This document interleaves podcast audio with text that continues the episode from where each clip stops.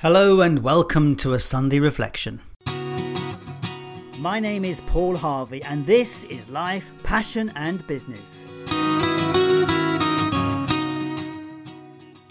We're about helping you explore, finding your passion for life and the work that you do.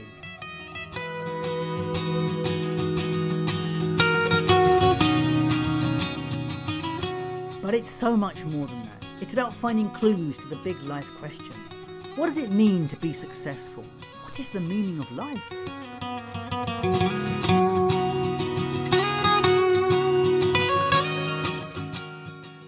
If you're looking for more, then join me on this journey where together we will discover through interviews, tools, and tips how to live life full of meaning, passion, and purpose.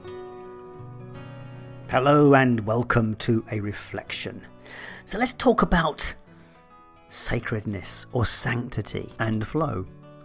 So, what brought this up for me this weekend? So, I was considering the life and work of Queen Elizabeth II.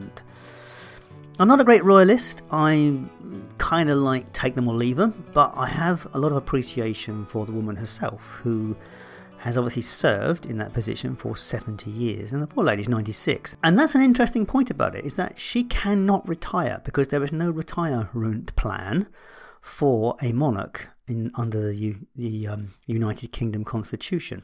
And here's the interesting part about that.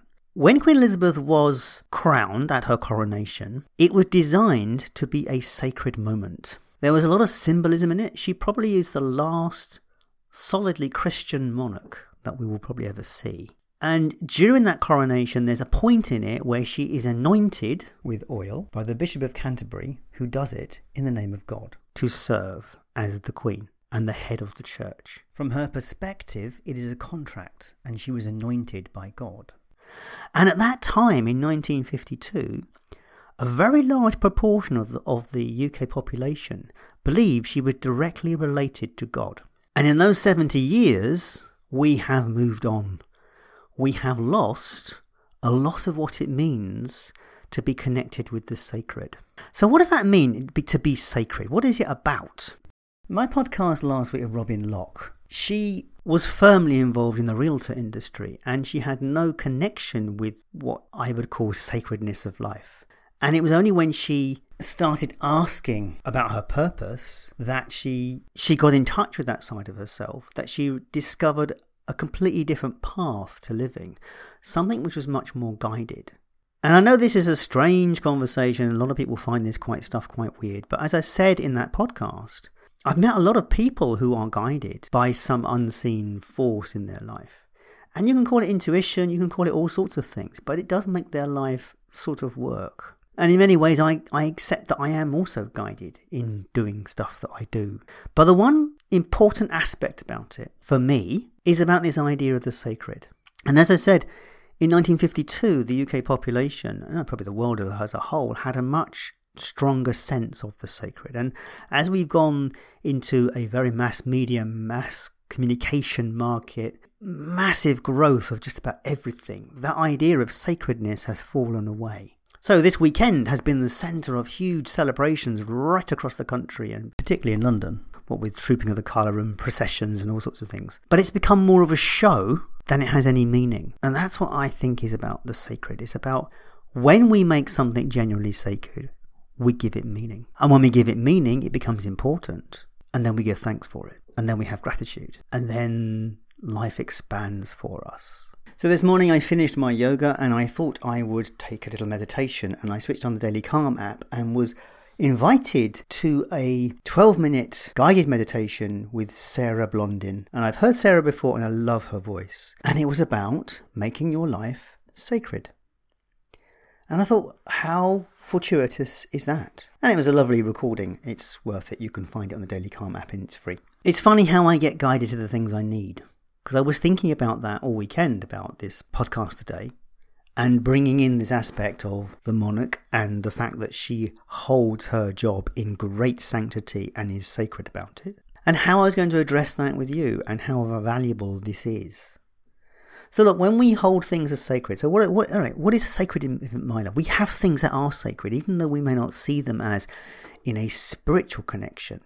You know, you might have that five minutes after you put the kids to bed, that might be sacred.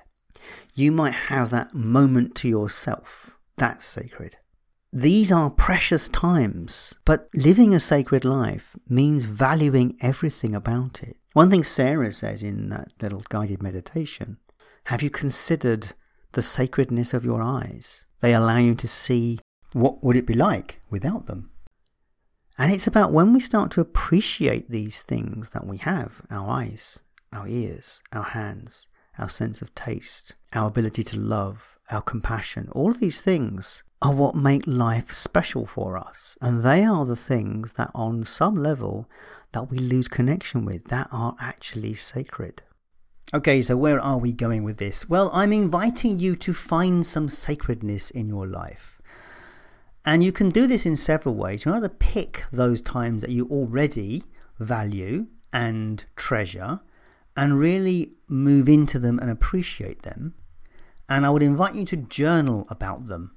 If you write something down about what it feels like to be in that moment, it is amazing what comes out.